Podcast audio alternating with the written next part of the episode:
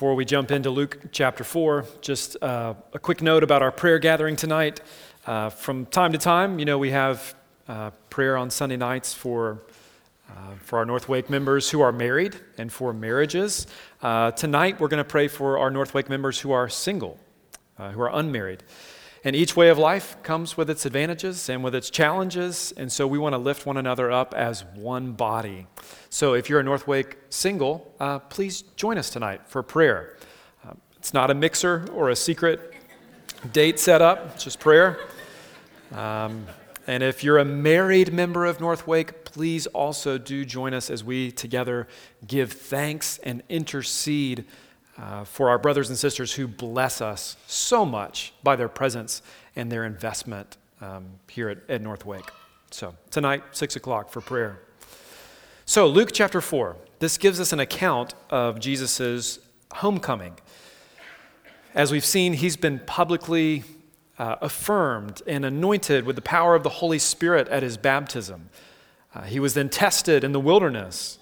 And now, in the power of the Spirit, it says, he travels through Galilee. He's teaching in various synagogues and he's working miracles and he's starting to generate uh, quite a stir. You see that in verses 14 and 15. So people are talking about him. Maybe they're talking in the marketplace. Have you heard, have you heard about this guy, Jesus, who's traveling? Maybe children are asking their parents about him at the dinner table. You know, everybody's social media feeds, obviously, are showing nothing but what's happening at the next town over with this guy, Jesus. And now Jesus comes to his hometown of Nazareth in verse 16. And what's going to happen in, in this story, in some ways, sadly, you're going to kind of get the ministry of Jesus in a nutshell. What happens in Nazareth encapsulates what will happen more broadly with Jesus as the Gospel of Luke continues. Gordon MacDonald said this section of the Gospel of Luke is like an overture uh, in a musical. So if you go listen to a concert, concerto, or a musical or something, often the musical will, will begin with an overture that plays different themes that you'll hear later. If you stay for the musical as, as it goes on, you'll hear those themes reoccur later at, at key points, the different melodies. So you're going to see the story of Jesus previewed or overtured in these verses as he comes to those who should know him, but they reject him. And thus, he and his message will go elsewhere. What happens in Nazareth is basically what will happen through the rest of the New Testament story. And at some level, still happens today. Because Jesus, in this story, he's, he's rejected because his message is offensive to the people that heard it. And it's offensive in a couple of different directions. Uh, Pastor Kevin Miller points out that it's offensive both because Jesus' message is radically exclusive, and he's offensive because his message is radically inclusive. It kind of gets you on, on both sides radically exclusive and radically inclusive. Jesus is often more exclusive than we'd like him to be, but he's also more inclusive than we'd like him to be. And I'll try to show you what I mean by that as we go through the story. So, you have Jesus arriving here in Nazareth. He's the hometown boy. He's kind of made a splash in the area and he's, he's coming back home. I imagine small towns, uh, if they're anything like they are today, they tend to have a lot of pride in someone who's come from that town and somewhat made a name for themselves. So, like my parents and family are from a small town in Georgia. And on one of the road signs, when you drive into the city in this small town, there are a couple of plaques up for notable people. People who have made some sort of accomplishment. The small town's really proud of them, so give, they give them a plaque on the road sign, like uh, NFL uh, star tight end Shannon Sharpe who kind of played back in the 90s. He has a, a, a, sign, a plaque on the road sign when you drive into our town. Or 1999's Miss Georgia, Asha Anderson. I can tell you who she is because I have driven into this town thousands of times and I, I see the plaque on the road sign. The town is proud, you know, of who they produced and what that person accomplished. And they might have even put a sign up for Jesus in Nazareth at some point if he had not said what he says. So he attends his home synagogue as he had done for most of his life from since he was a, an infant, a boy, until he began traveling and preaching and doing itinerant ministry.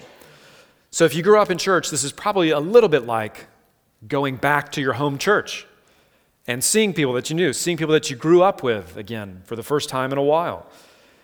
And as someone who's been traveling and has started to become well known for his teaching, he's invited to read from the Old Testament scriptures and to give the sermon that day in, in the synagogue.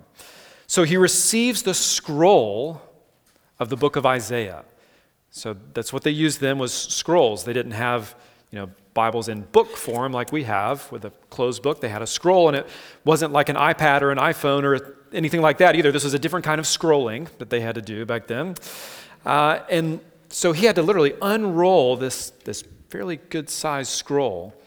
And Luke tells us that with a measure of intentionality, Jesus finds a particular place in the scroll to read from.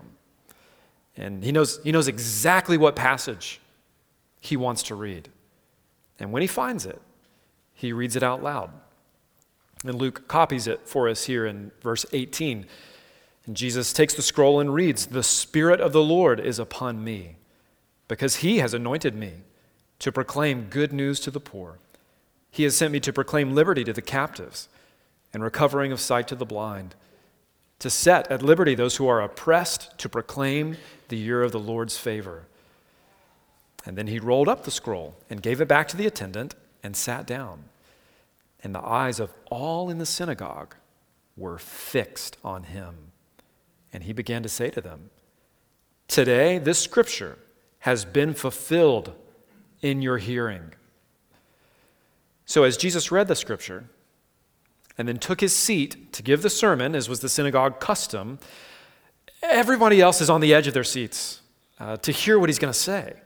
He's this much anticipated figure, and then he reads this really loaded passage of scripture.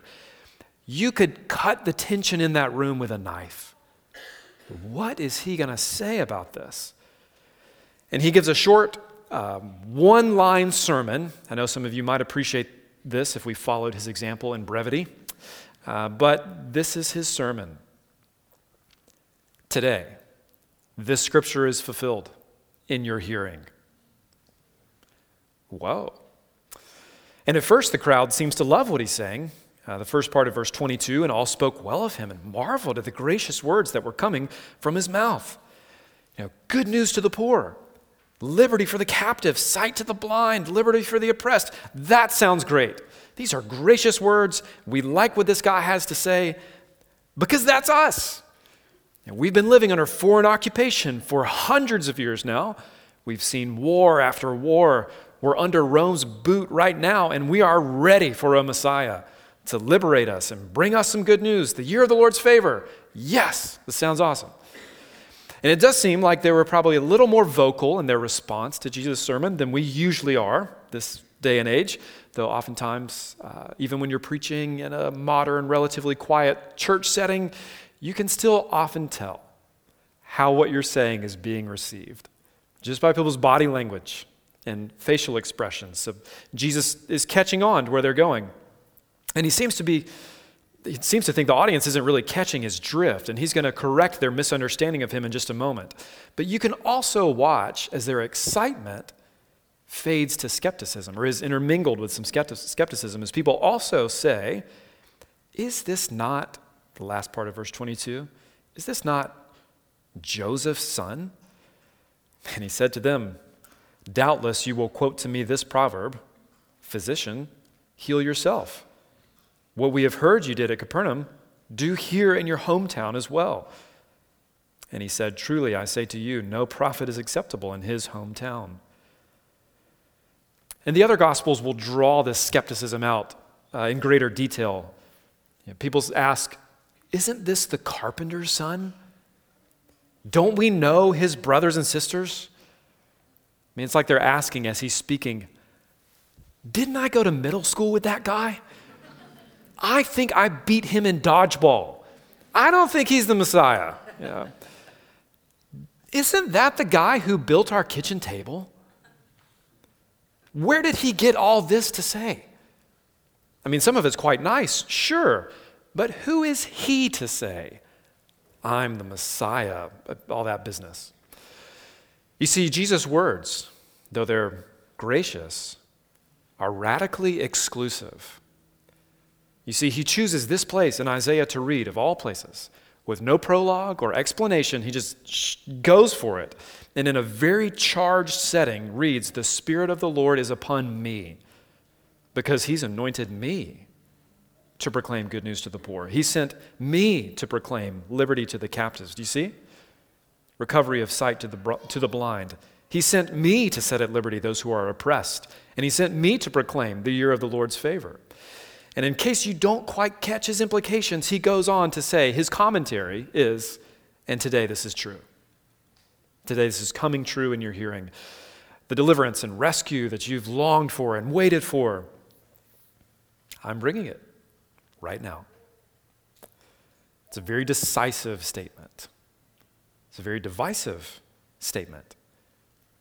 Who does this guy think he is? And you know, I think the same offense still happens today. We can still take the same offense at Jesus. How can he say he's the only way to God? He's the one to bring salvation to the world. I mean, do you know people of other religions? That's, that's kind of offensive. Who is he to make that sort of claim? Where does he get the right to say all of that? What makes Jesus so special anyway? And so Jesus gets written off by many not necessarily because of a lack of evidence about his life, about his resurrection, but just because we don't like what he has to say. And, you know, I've, I've often wished that I could go back in time.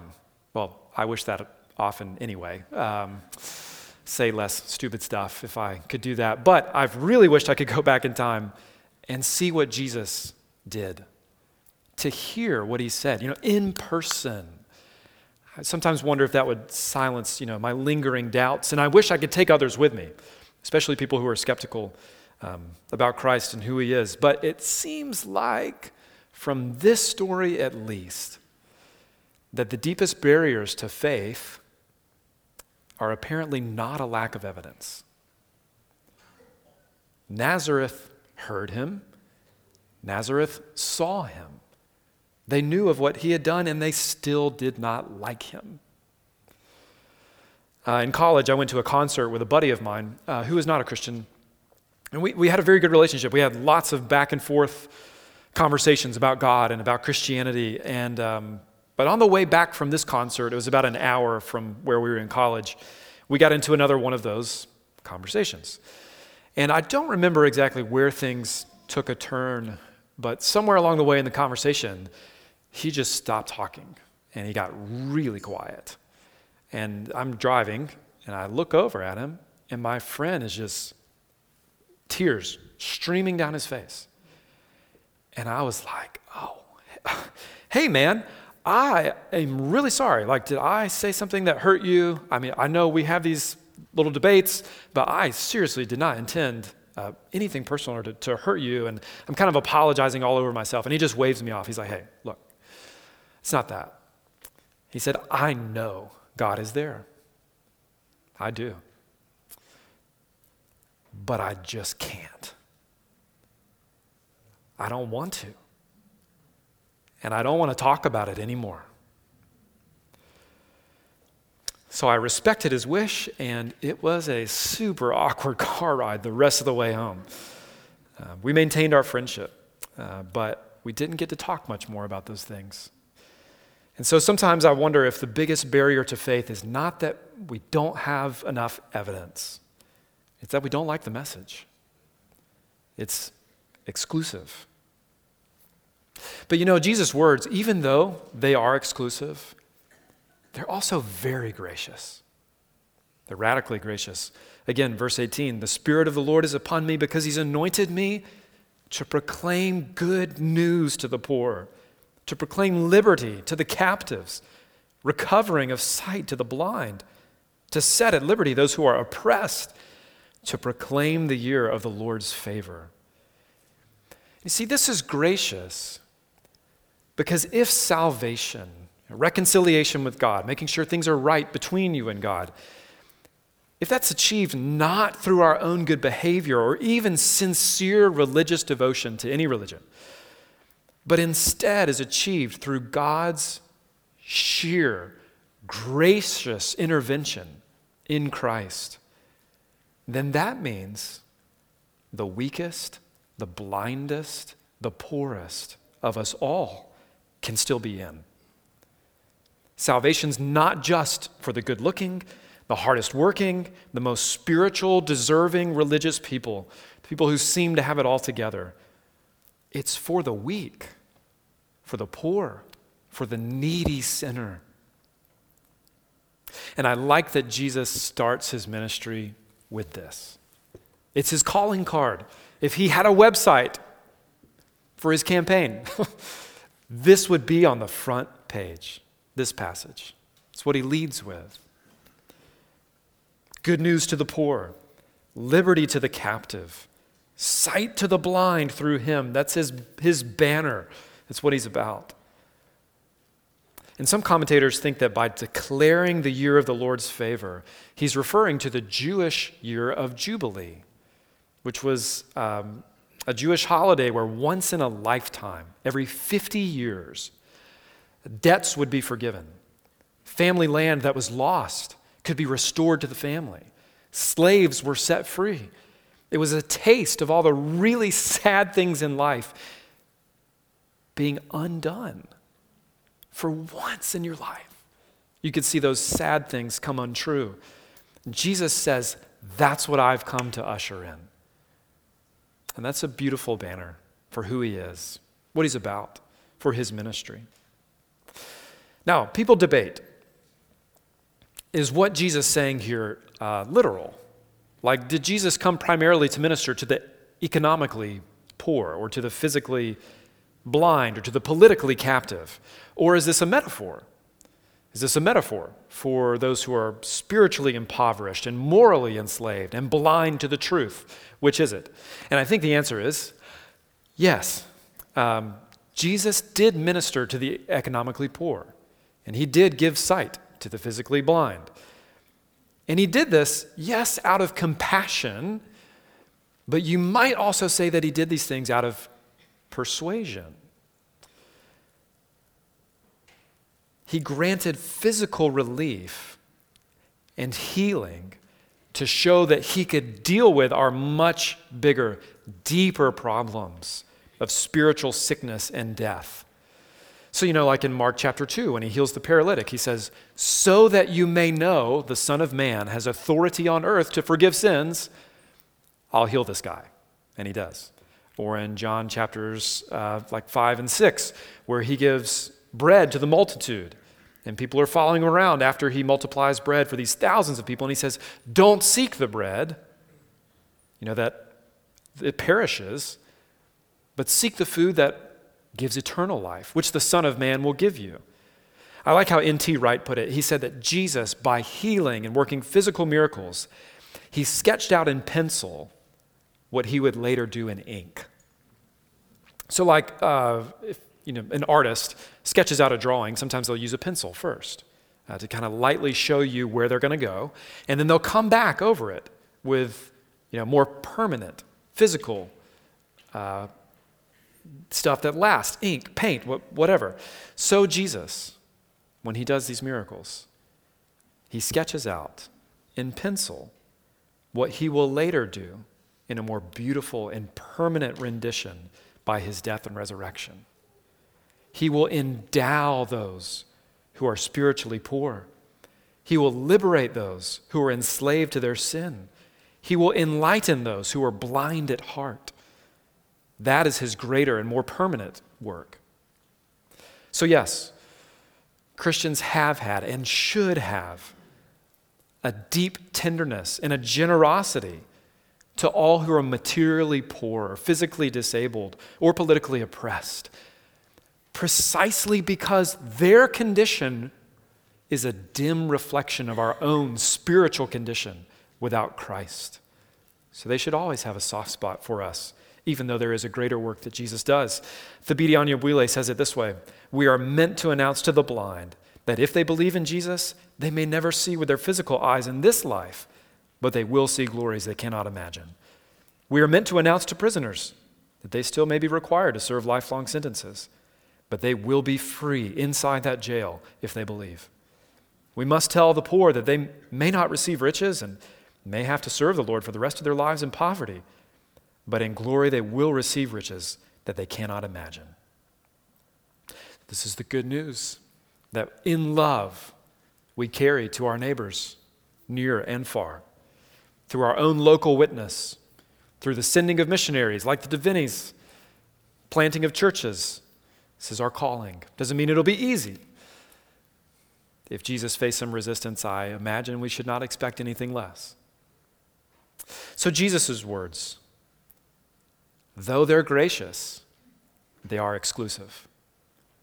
And though they're exclusive, they're incredibly gracious. What a wonderful calling card and banner to have over his ministry. Are you lost? Are you stuck in your own sin, enslaved to yourself, unable to change, realizing you have nothing to offer God? Well, Jesus comes to bring you some good news. He's come for you. But that message kind of has another edge to it that the people of Nazareth do not appreciate. And it wasn't how exclusive Jesus claimed to be, it was how inclusive he claimed to be. And this is what really set him off. Uh, back to verse 24 again. And he said, Truly I say to you, no prophet is acceptable in his hometown. But in truth, I tell you, there were many widows in Israel in the days of Elijah, when the heavens were shut up three years and six months and a great famine came over all the land. And Elijah was sent to none of them, but only Zarephath in the land of Sidon, to a woman who was a widow. And there were many lepers in Israel in the time of the prophet Elisha, and none of them was cleansed, but only Naaman the Syrian. Why does Jesus bring this up? Why, why mention these stories from the Old Testament? He's pointing out that in the time of the great prophets Elijah and Elisha, God did his greatest works of mercy and deliverance, not for an Israelite, but for two Gentile foreigners. One was a widow of no apparent significance, and the other was an army general for Syria who had just ravaged Israel, or would soon. And they did not like what he was insinuating. How dare he imply that God's love might be reserved for those I most hate? How dare he? You can almost hear them say, wait a minute. We're the victims here, Jesus. We're the oppressed and the captive.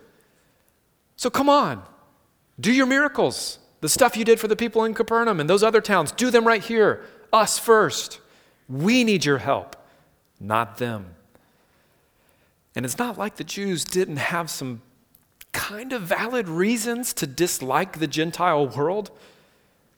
Their homeland had been ravaged by other nations. They were vassals to Caesar Augustus. They had been subjected to all kinds of inhumane and unreasonable practices. They had every reason to shun the outsider.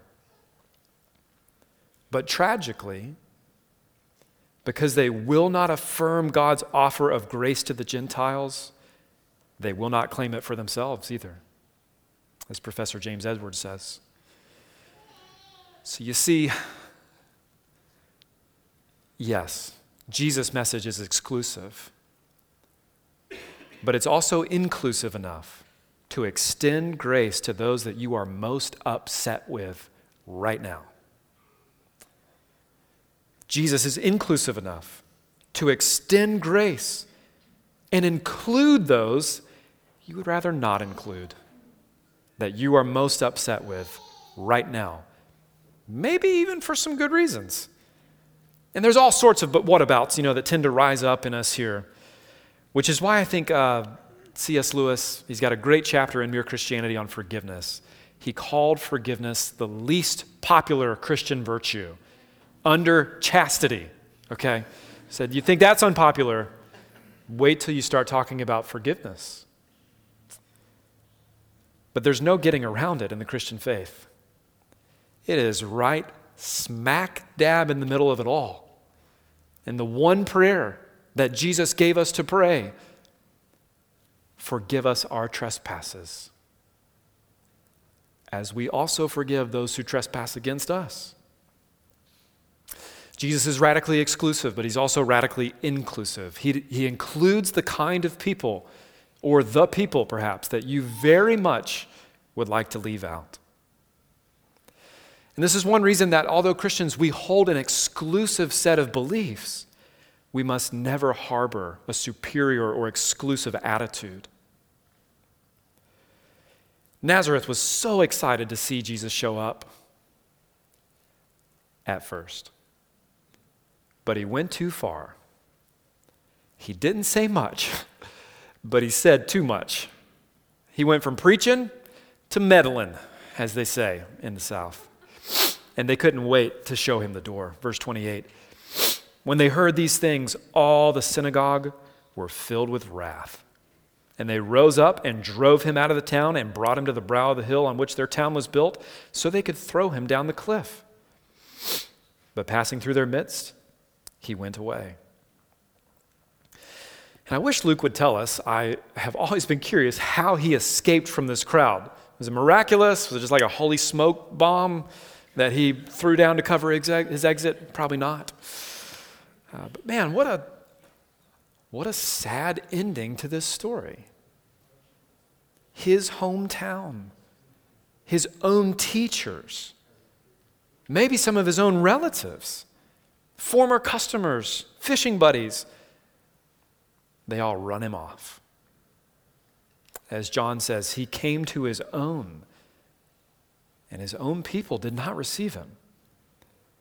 If anyone, if anyone should have known who he was, should have embraced him, it was Nazareth.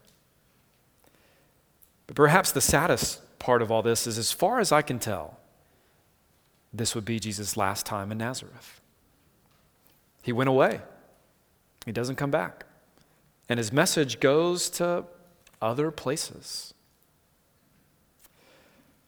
It's kind of a fright, it's kind of a frightening prospect to me that Jesus and his word would really leave a place and go elsewhere.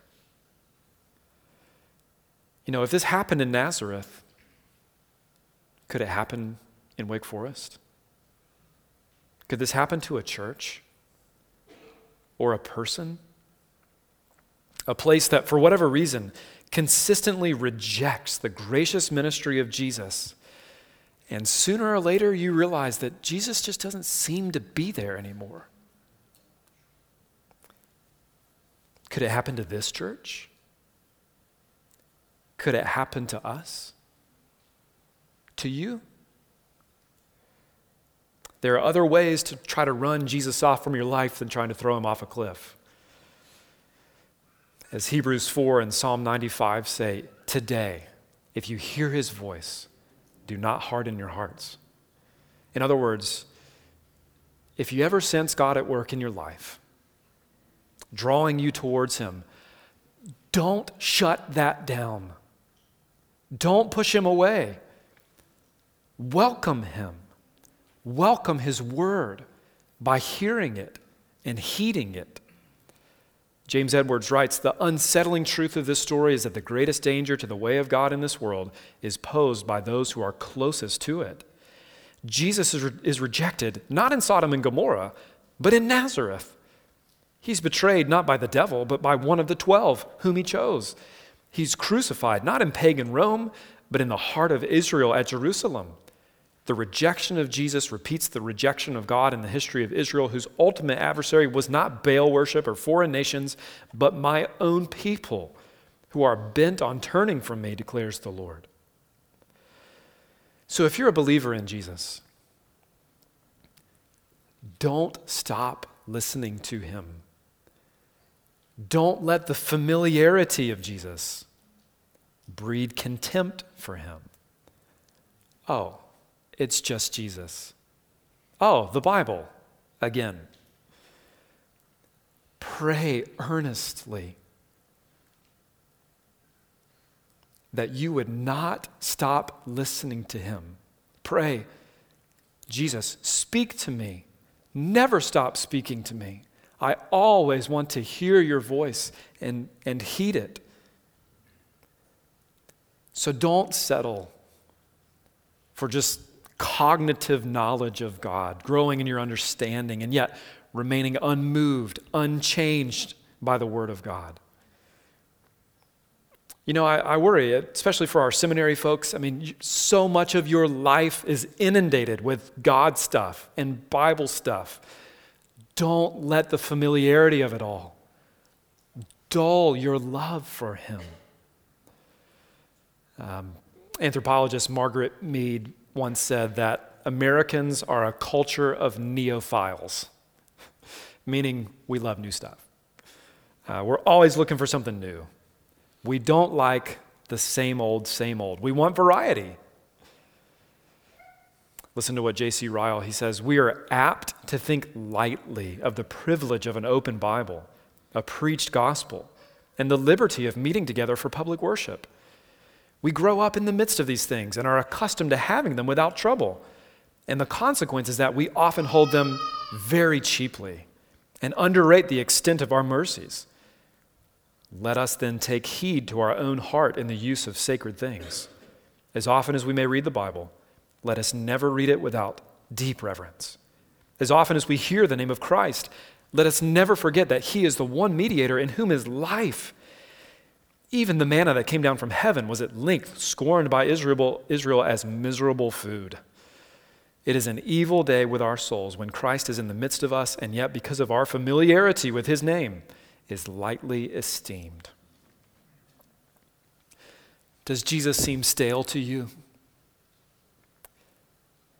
When he does, it's only our own dullness at fault.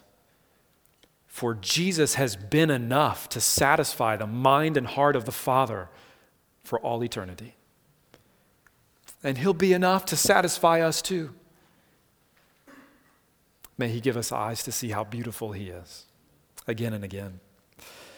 Uh, but also, you know, if you're here and you're not a believer in Jesus or you're still sorting that out, uh, let me maybe try to address how this passage may apply to you as well. Um, maybe you've been with us for a while now. You've been here uh, since the book we started the book of Luke, or maybe you were even here last year when we went through books like Ecclesiastes. And I'm glad you're still here. Um, and I'm, I'm glad you're still considering Christianity. And I, I think it is good to take some time to weigh things out, to count the cost, and consider what you really believe. But at some point, you will have to make a decision about what to do with God. And you can only put that off for so long. And I hope you see maybe the, some of the danger here about putting him off, putting him off, putting him off. What if Jesus were to give you what you're asking for and just move on and you not hear his voice any longer? Today, if you hear his voice, do not harden your heart. Jesus says that he came to proclaim good news to the poor, liberty to the captives, recovering of sight to the blind, to set at liberty those who are oppressed, and to proclaim the year of the Lord's favor. So, if today you know that would describe you spiritually, then I have some good news. Jesus came for you. He is good and kind. Won't you receive him? Why put him off any further? So, as we close in prayer, if you're ready to respond to Jesus in faith, then maybe you could pray something along these lines. And I'll put it on the screen also as we pray. Let's pray. Lord Jesus Christ, I admit that I am spiritually poor, captive to my sin, and blind as how to fix any of it. But you say that you have come for me in love to bring good news. So I choose to believe today you have paid my debt, borne my punishment, offered forgiveness, and welcomed me into the family of God. So I turn away from my sins and receive you as Savior. And uh, for those of us who are already believers in Jesus, but you, you know that you've grown too familiar with Him, or perhaps today you've realized that you are far too reluctant to see His grace and mercy extend to someone that you're just done with. Uh, perhaps you could pray along these lines with me. Lord Jesus, I pray that your visit here this morning, your visit to me would not be a hometown kind of visit. Pray that I would not be so familiar with you that you and your words that I forget the joy and privilege that it is to hear from your word, to love you and to worship you and to live for you. So if I've grown too familiar, then wake me up and open my eyes to see your beauty again today. And Lord, if I am harboring resentment in my life, grant me the ability to remember the mercy that you have shown me when you had every reason not to. And teach me, teach me, Lord, bit by bit, to extend your love in the directions that I would not take it on my own.